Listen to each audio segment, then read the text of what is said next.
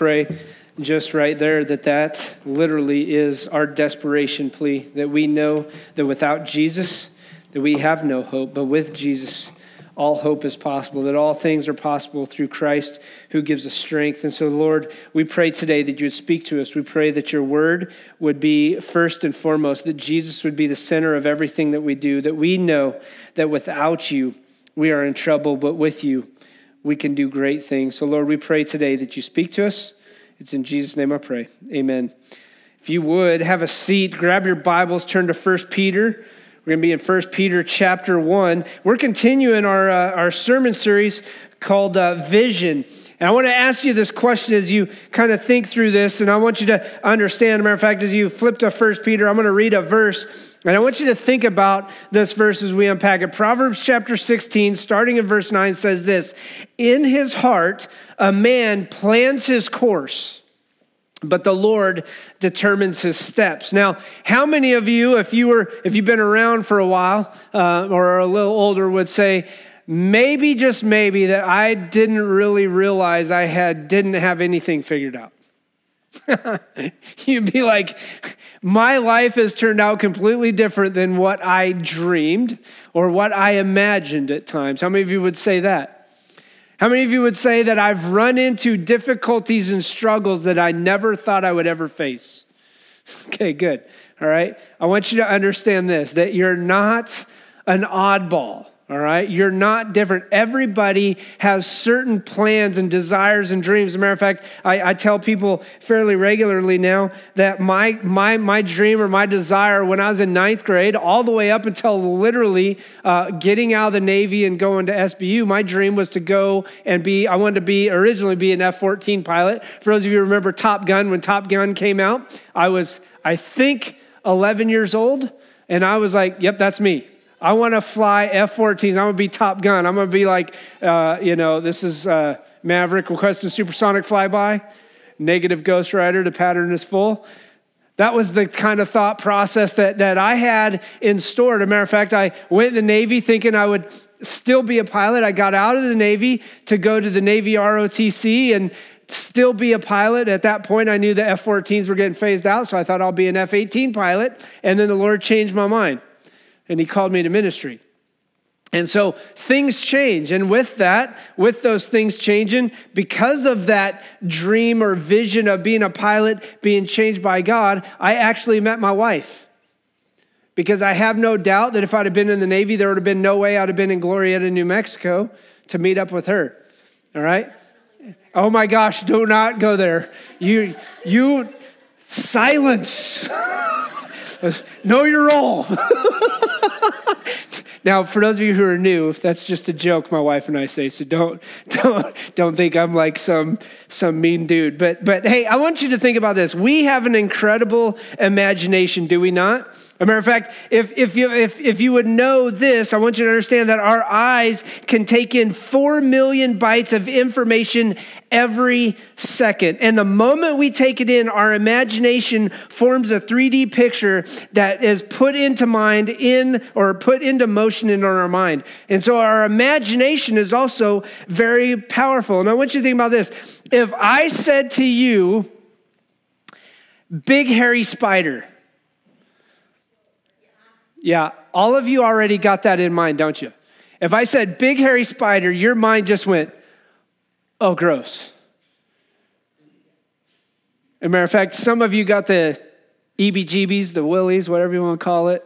Some of you are like, oh, don't even talk about that. If I said a big black dog, some of you might think of a like a Newfoundland. Some of you might think of a black lab. I, you know, your mind puts into imagination exactly what you're thinking of. And I want you to think about this as we jump into vision and developing a vision for your life. Every one of us has a vision or a picture of ourselves.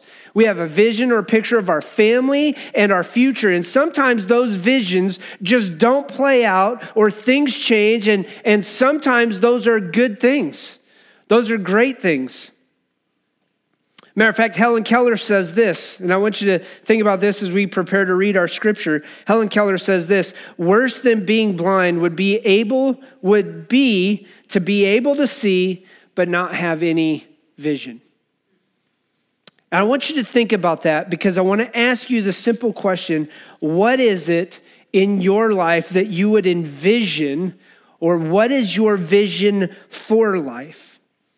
If you have your Bibles, turn to 1 Peter chapter 1, starting in verse 13. We're going to kind of unpack a few things as I just unplugged something, and my wife can figure that out later. Um, sorry. Anyways, 1 Peter chapter 1, starting in verse 13, and listen to what it says.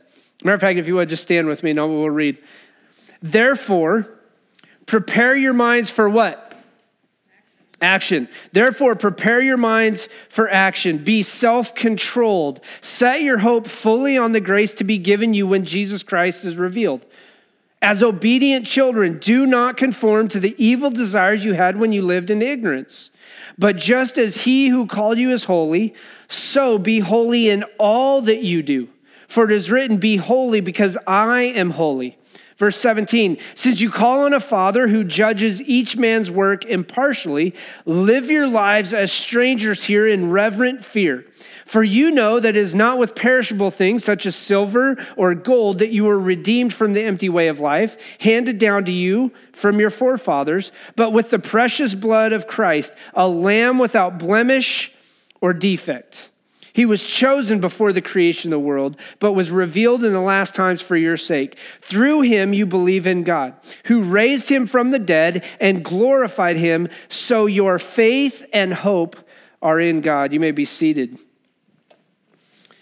Here's what I want you to understand, and this is one of the things I begin as you begin to develop a vision for your life. And I want you to think about this because a lot of times we have great visions, great ideas. Some people, it's like, you know, part of me was, I, I want to play Major League Baseball. And my wife would always tell me things like this You need like 15 lives to do all the stuff that you dreamed about doing.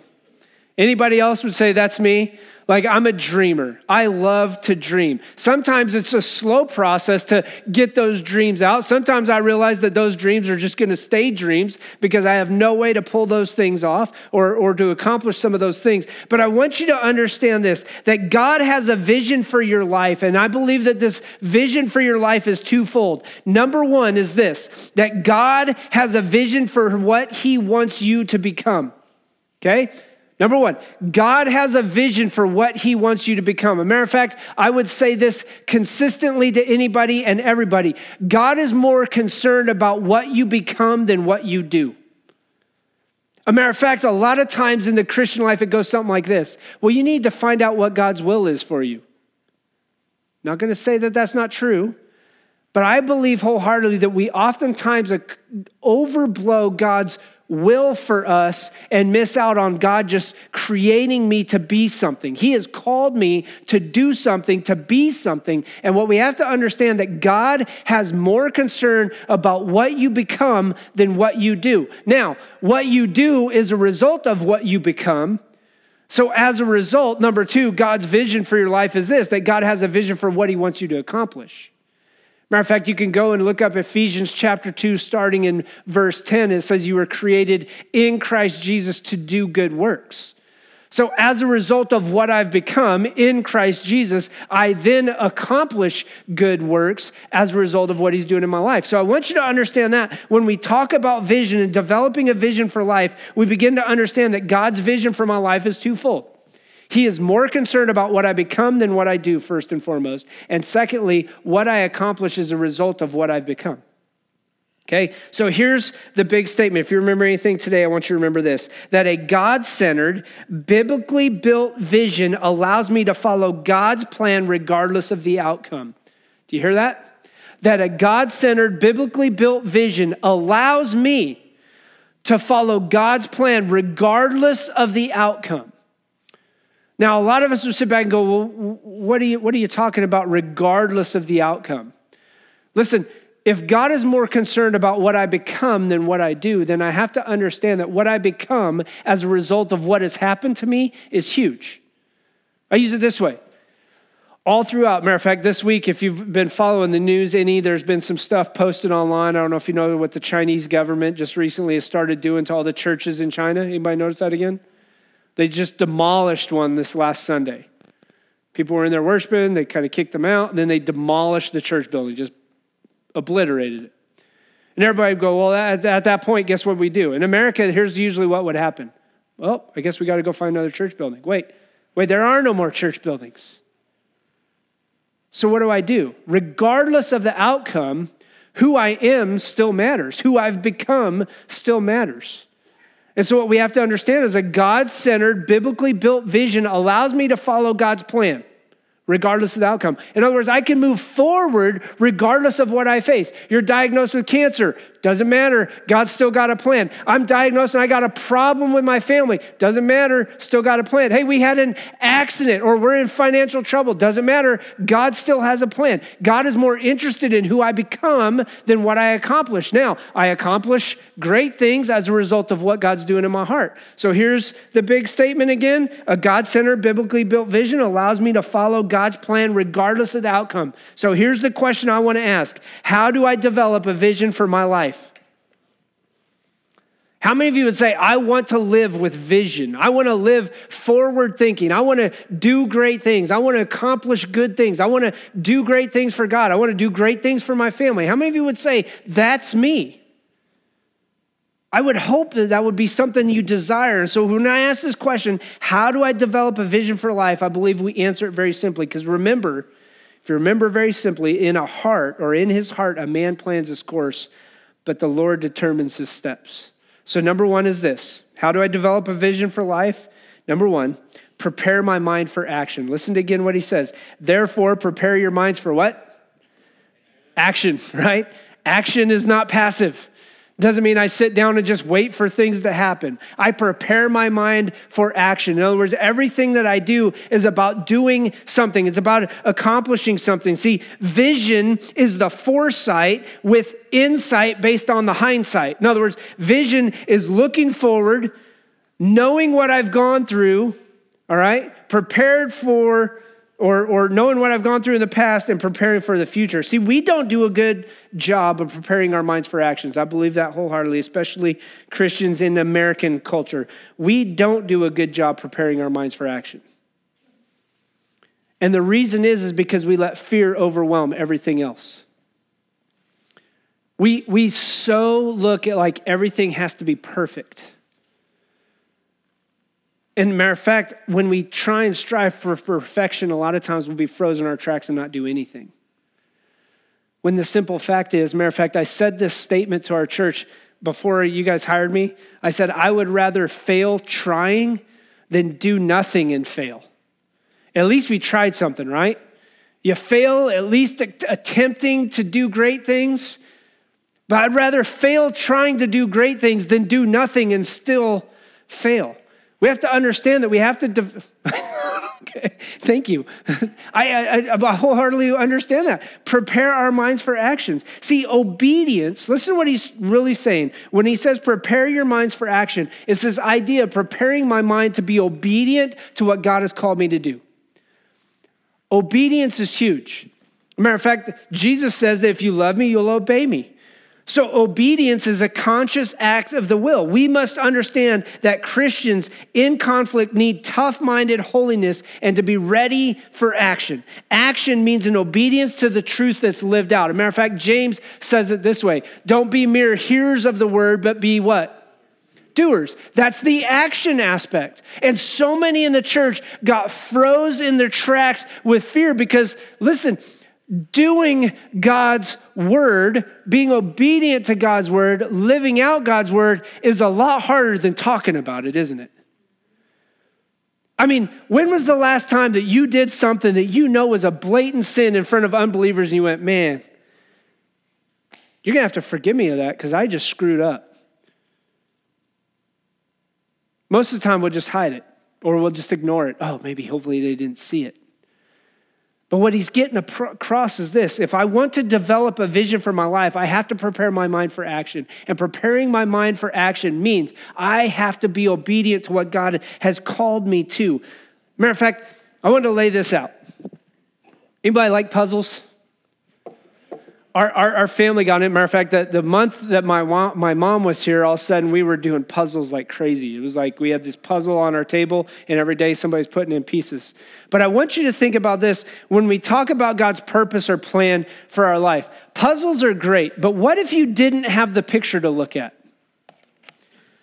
What if I gave you those boxes and said, put the puzzle together? You'd be like, what's it look like? I don't know. Just put the puzzle together. It's a lot harder, isn't it?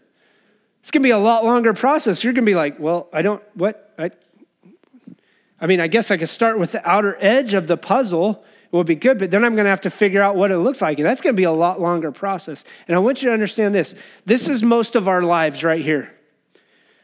This is our life. It's puzzle pieces. I'm not going to lose your puzzle. I told somebody earlier, they were like, Are you going to throw the puzzle pieces everywhere? I'm like, No, my wife would kill me. it's a lot easier when you got a picture, isn't it? In a man's life, in his heart, a man plans his course. Listen, a man has an idea what he is, but listen, it's God who directs his steps. And I believe wholeheartedly that God has a puzzle picture you could do it upside down, but God has a picture that He wants to reveal to you so that you can accomplish the plans that He has for your life. And it's a lot easier to take the pieces of the puzzle and put it together when I understand and know what God is calling me to do. When I understand that God is calling me to obedience, it's easier to look at the picture and go, oh, that's what you're asking me to do, versus, oh, I'll just wing it. I'll just hope I find my way. I'll just hope I can make an impact or a difference. See, when I see the bigger picture up front, then I can begin to build my life upon that. And that's what I want you to understand when we talk about obedience. When he says, prepare my mind for action, it's where we want things to end up. We want to be obedient to God. See, when you have acquired God's vision for your life, it makes putting the puzzle together all the more easier. So when I understand God's vision for my life, then I can begin to move forward. Now, listen, here's one of those things that I oftentimes talk about. We make a big deal about God's will. And listen, I believe wholeheartedly that God has something very specific, but I think sometimes we make it too much. What I mean by that is this I don't care if you're a mechanic, a musician, a plumber, a doctor, the Bible is very clear that whatever your hands and feet find to do, do it all for the glory of God. If that means living in Missouri or Wyoming or Florida or Iran or Singapore or wherever that is, then whatever God's called you to do, then you do it out of obedience. So I prepare my mind for action. If I want to live a life with vision, I have to prepare my mind for action. I have to be prepared to do what God has called me to do. I have to be prepared to live out obediently what God has called me to live out. Number one was that I want to be prepared. How do I live with vision? Prepare my mind for action. Number two is this listen to what he says. All right. How do I develop a, a life or a vision for life? Number two, I have to be self controlled. Listen, listen to what he says. Therefore, prepare your minds for action. Be what? You could cheat. Oh, there we go. Yeah, thank you. Self controlled. Self control is something that's always easy to talk about, but it's a lot harder to accomplish. Matter of fact, I want you to think about this. Being self controlled means free from any mental and spiritual drunkenness is literally what it's carrying across. We must be free from outside circumstances, outside influences. In a battle, the enemy, matter of fact, I kind of like to think of it this way in a battle, all right? The enemy is going to use every sort of outside influence and inside influence to try and change or to try and get you off course. And if I'm self controlled, I learn to say, hey, I'm not going to give in to those tactics of the enemy. I want to move forward with vision because the enemy is going to use everything against you they can. Even at times, use things like, hey, I'm going to use your family against you so that you don't have self control, so that you don't move forward with vision. Hey, I'm going to use your friends against you. In our lives, Satan will use every outside influence to distract you, to attack you, to render you useless, to leave you vulnerable for attack. As a matter of fact, I said this, and, and I, I still stand by this. Um, recently, had some things go on. I've had a, Uh, a number of pastor friends who have failed recently, and, and, and I just always think about it this way when I talk about self control. I have to be a person who lives within self control as well. And one of those things is to make sure that I put the, the guardrails and the boundaries in place to protect myself and to protect the ministry and to protect my marriage. And I remember a pastor at one point saying this, and I believe this wholeheartedly. Matter of fact, it's stuck with me since I heard it. But I also want you to think when we talk about self control, greater men than me have fallen. And I want you to understand this with self control greater people than you have fallen. So, even in the midst of self control, you have to make sure that you are on guard, you are prepared, that you are ready for the attacks of the enemy, because at any point in time, those attacks can lead to a fall. And you have to be self controlled. I have to have my actions in control. I have to have my circumstances in control. I have to make sure that the places I go are in control, that I don't put myself in compromising situations. I have to be self controlled number two. So, how do I develop a vision for life? I prepare my mind for action, number one. Number two, I learn self control. Number three is this set your hope on the grace of Jesus. Listen, here's the beauty about walking with a God centered, biblically built vision that my hope and my vision is built upon the grace of Jesus Christ. Listen to what he says set your hope fully on the grace to be given you when Christ Jesus is revealed.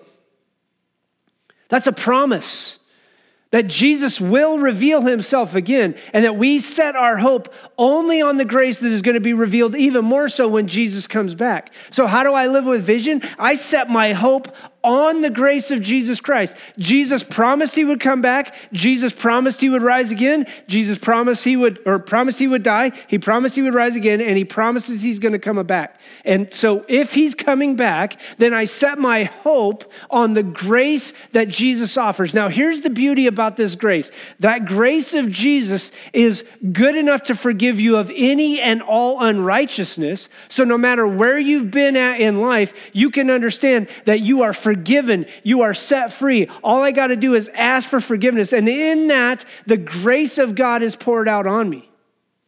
And if the grace of God is poured out on me, how much more so am I going to experience the grace of God when Jesus comes back?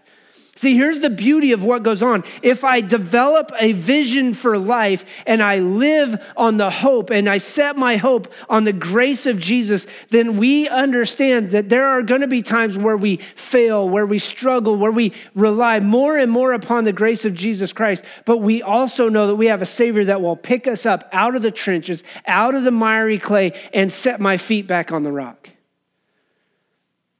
And so I want you to understand this that no matter where you're at, no matter what you've been through, no matter the struggles you face, that your hope is built upon the grace of Jesus. Again, focus on this. Set your hope fully, not partially. Set your hope fully on the grace to be given you. That is a promise that is going to be given to you. Do you know why the majority of Christians never attempt anything great in their lives? Fear. Fear in the future, fear of failure, fear of not doing it, not accomplishing it. See, I believe this wholeheartedly this that they don't have a God given vision. Listen to it again. Set your hope fully on the grace to be given you when Jesus Christ is revealed. A God given vision, developing a vision for my life means that I understand God's goodness. I understand God's grace. I can't necessarily wrap my mind all the way around it, but I don't have to be afraid of failure. I can move forward, that I can accomplish great things. If you never attempt it, you'll never know if you're going to succeed. Again, I would rather fail trying than never try at all. Set my hope on the grace of Jesus. See, God is bigger than any problem you face. God's grace for you is the thing that should keep you fueled and on fire. God gave us grace in our salvation, and all the more will we experience it when He returns. So, if I want to develop a life or a vision for my life, then I have to understand that I have to be prepared for action. I need to walk in obedience. I have to understand that I need to be self controlled. I have to understand or know that I need to set my hope on the grace of Jesus. And number four, listen to this, and I think this is one we're going to kind of pack into or, or bury ourselves into here. Do not conform to the evil desires of the world. Listen again what he says now. Set your hope fully on the grace to be given you when Christ Jesus is revealed. As obedient children, this goes back up to preparing your minds. As obedient children, do not conform to the evil desires you had when you lived in ignorance. See, Peter is saying, don't go backwards, but move forwards. Don't go backwards, move forward. It's always easier to return to what you know, isn't it? Like a matter of fact, I'll even say this there's a reason why churches, when they begin to go through change, always want to go back. You want to know why? It's easier. That's the way we've always done it. Remember those famous words? How can we do that? Well, it's the way we always done it. And families get into that, that, that, that, that statement as well. Well, we've always done it that way. How can we do Thanksgiving that way? Well, because we've always done it. What happens if you change something a little bit? Oh my gosh, you're messing with the Holy Grail. You don't do that. Listen, it's always easier to go back to what you know. That's why when somebody becomes a new believer, it's easier for them to revert back to the friendships and the relationships and doing the things they've always done than it is to draw out, isn't it? It's always easier to go back to what you know.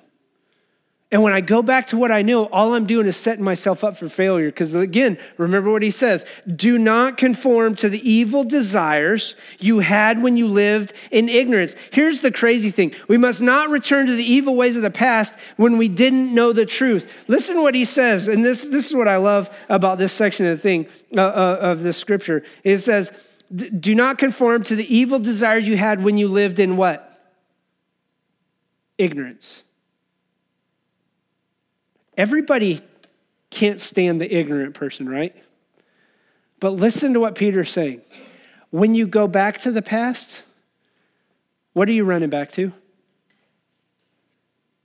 Ignorance.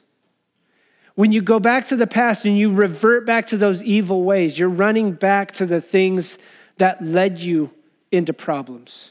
Rather than walking into the future, into peace and an abundant life, you turn and you walk into ignorance. You know, the one thing we always talk about with history is this history is meant to be learned from, not repeated, right? How come we go back and repeat it? Ignorance. It was easier back there. It was a lot easier to deal with those situations, those circumstances.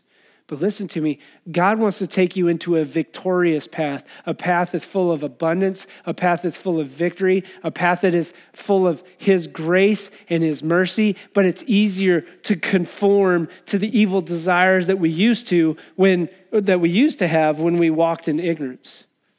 And what you have to understand in this big picture thing is this that God is wanting to move us forward. Going backwards is ignorance, and God wants us to move forward into the future. So I want you to understand this, and this is the big thing you have to begin to understand that courage is not the absence of fear, but courage is moving ahead in spite of the fear.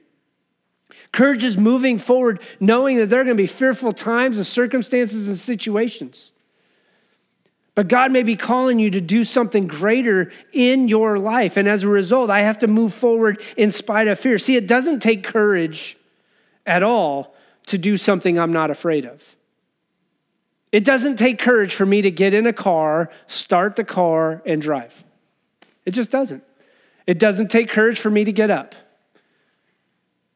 It does take courage for me to do something I may be afraid of.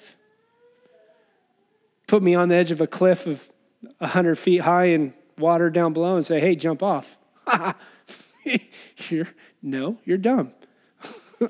That's courage if I jump. or stupidity, I don't know. But, but all right.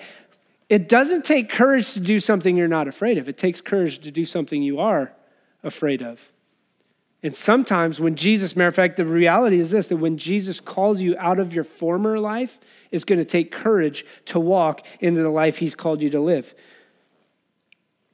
See, when I think of vision, and this is a quote I want to give you from Chuck Swindoll when I think of vision, I have in mind the ability to see above and beyond the majority.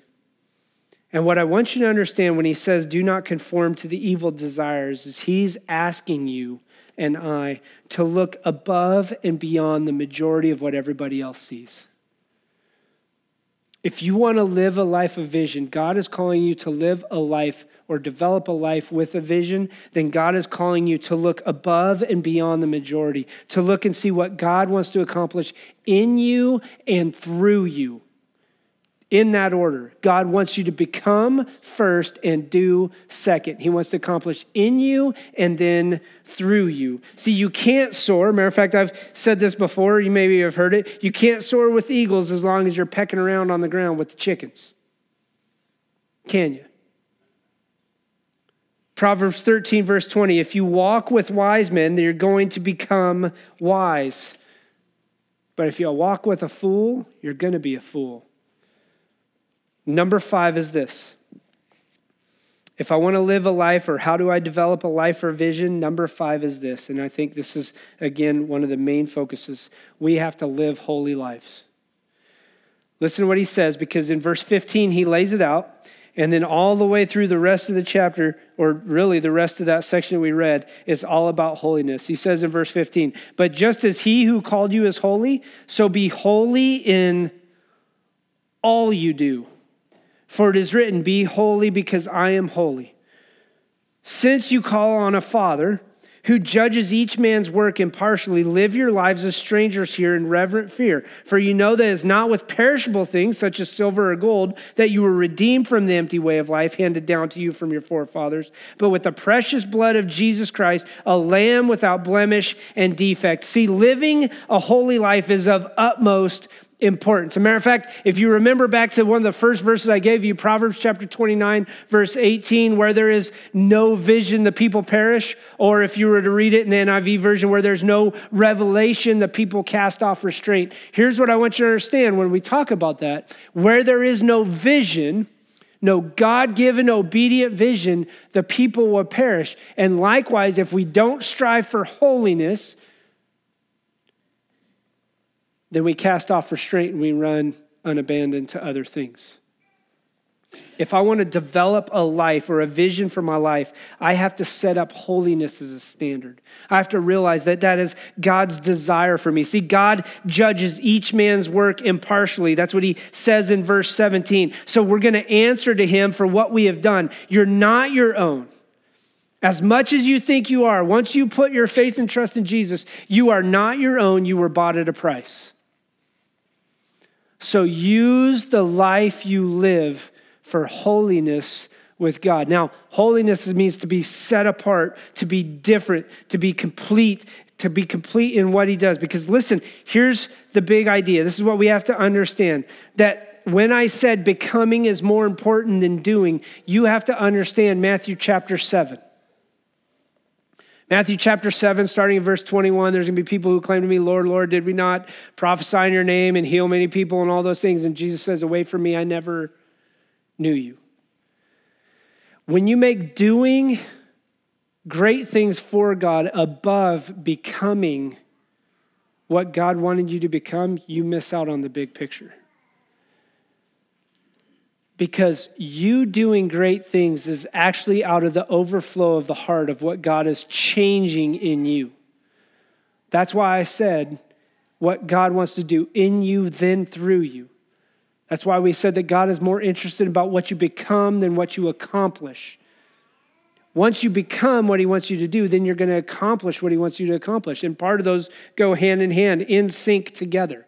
So it's not like, oh, I got to wait until I become this mature person. No, it's as I'm maturing, then I'm also doing. And so if I want to live with vision for my life, I have to understand that I have to strive for holiness. See, what we set our eyes on determines our future. And my question is are your eyes on Jesus or are your eyes on something else? The reason why many of you aren't experiencing God's best, or many of us don't experience God's best, is because you're not seeing what God wants you to see we don't see what God wants us to see. So you have to stop seeing yourself for what you are now, but for what God wants you to become. You have to stop seeing yourself and saying, Well, I'm just a failure. You have to start saying, God wants to do a great work in me so that I can accomplish great things for Him. You have to stop looking at yourself in a negative light and you have to start looking more at a positive light. You have, you have many plans for your life, but God has a vision for your life that's even greater than what you can even ask or imagine. As a matter of fact, the great missionary, and you might have heard this quote before, William William Carey is quoted as saying that all believers need to, listen, attempt great things for God and expect great things from God. Attempt great things for God and expect great things from God. If I'm walking in obedience, if I'm understanding what He's calling me to do, I'm, I'm self controlled, I'm alert, I'm resting on the hope of the grace He has to offer me, I'm preparing my mind for action, then I can attempt these great things for God and expect great things from God. And I want you to understand this that that's not just because He's a missionary. That God wants to pour out his blessing on each and every person's life here today, where you're at. The question is do you want to live a life or do you want to have a life with vision or do you want to just continue on your own path, on your own way? Because God's going to let you wander as long as you want to wander. You want to walk your way, He's going to let you walk your way. He's going to knock. He's going to be calling. He's going to say, Hey, why don't you come this way? I want you to attempt things my way. But as long as you want to do your own thing, you're going to continue to do your own thing. But when you develop a vision for your life, when you understand that if I keep my eyes on the prize, if I work towards the goal, I keep my eyes on Jesus, the author and perfecter of my faith, then He wants to call you to great things. And I believe wholeheartedly within our church, I believe wholeheartedly within churches around the United States, that we are primed and ready to see God do great things. The problem is, we're not willing to attempt great things for Him.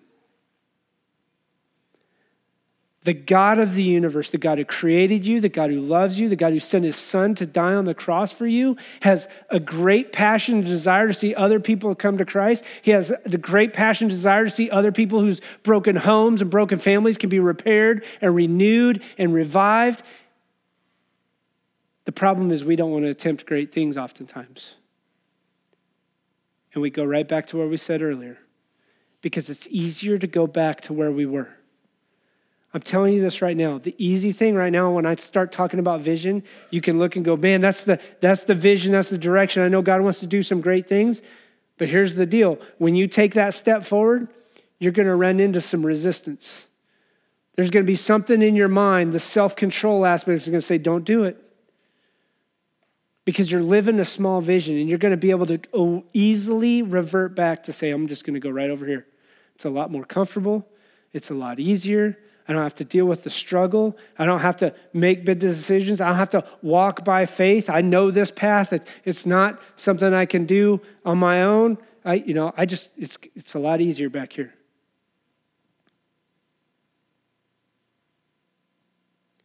The God of the universe gave us a mission to accomplish, desires to use you and I where we're at And he's saying, listen, attempt great things. Attempt great things for God and expect great things from God.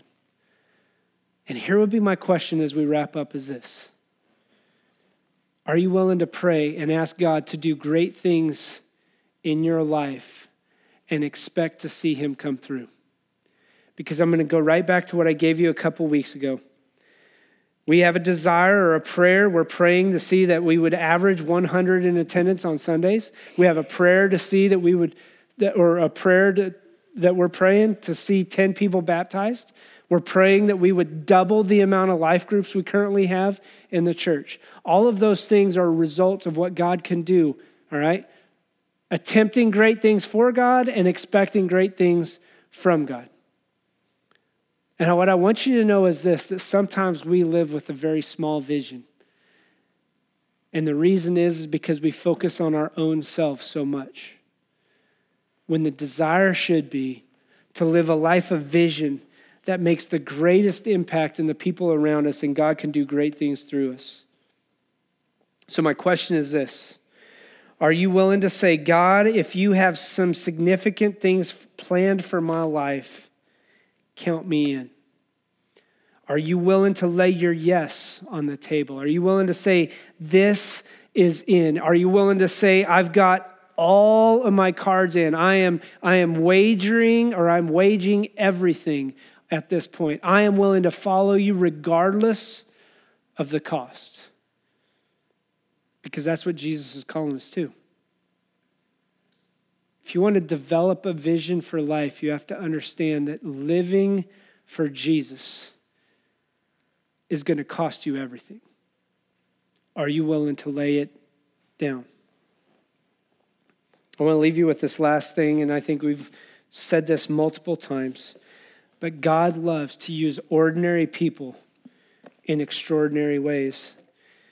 And you and I are ordinary people.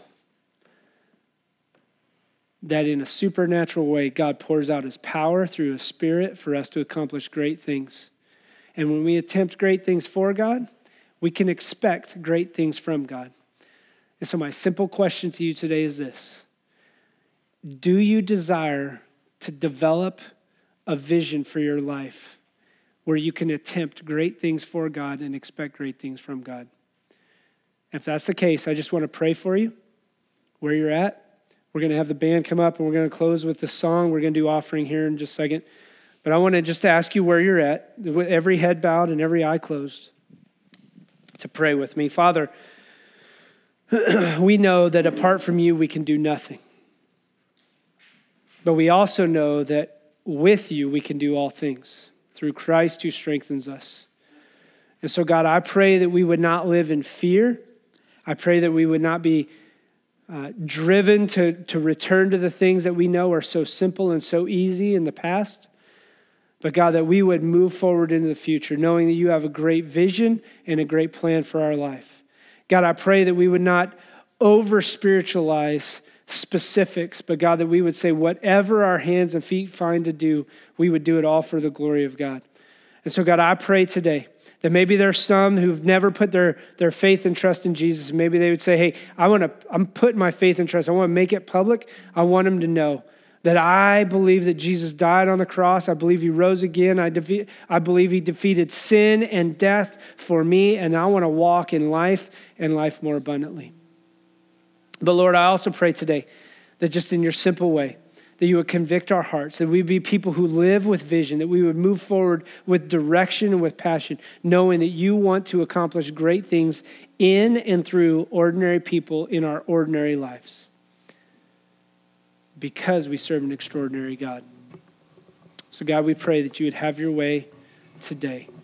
We pray right now, just as we do this offering, that God, you would multiply this offering, that we would be a church that is not only about taking care of what you have so freely given us in this building, but God, we'd be a church that gives wholeheartedly to your mission so that we can see the gospel taken not only to those here in Independence, but around the world. It's in Jesus' name I pray.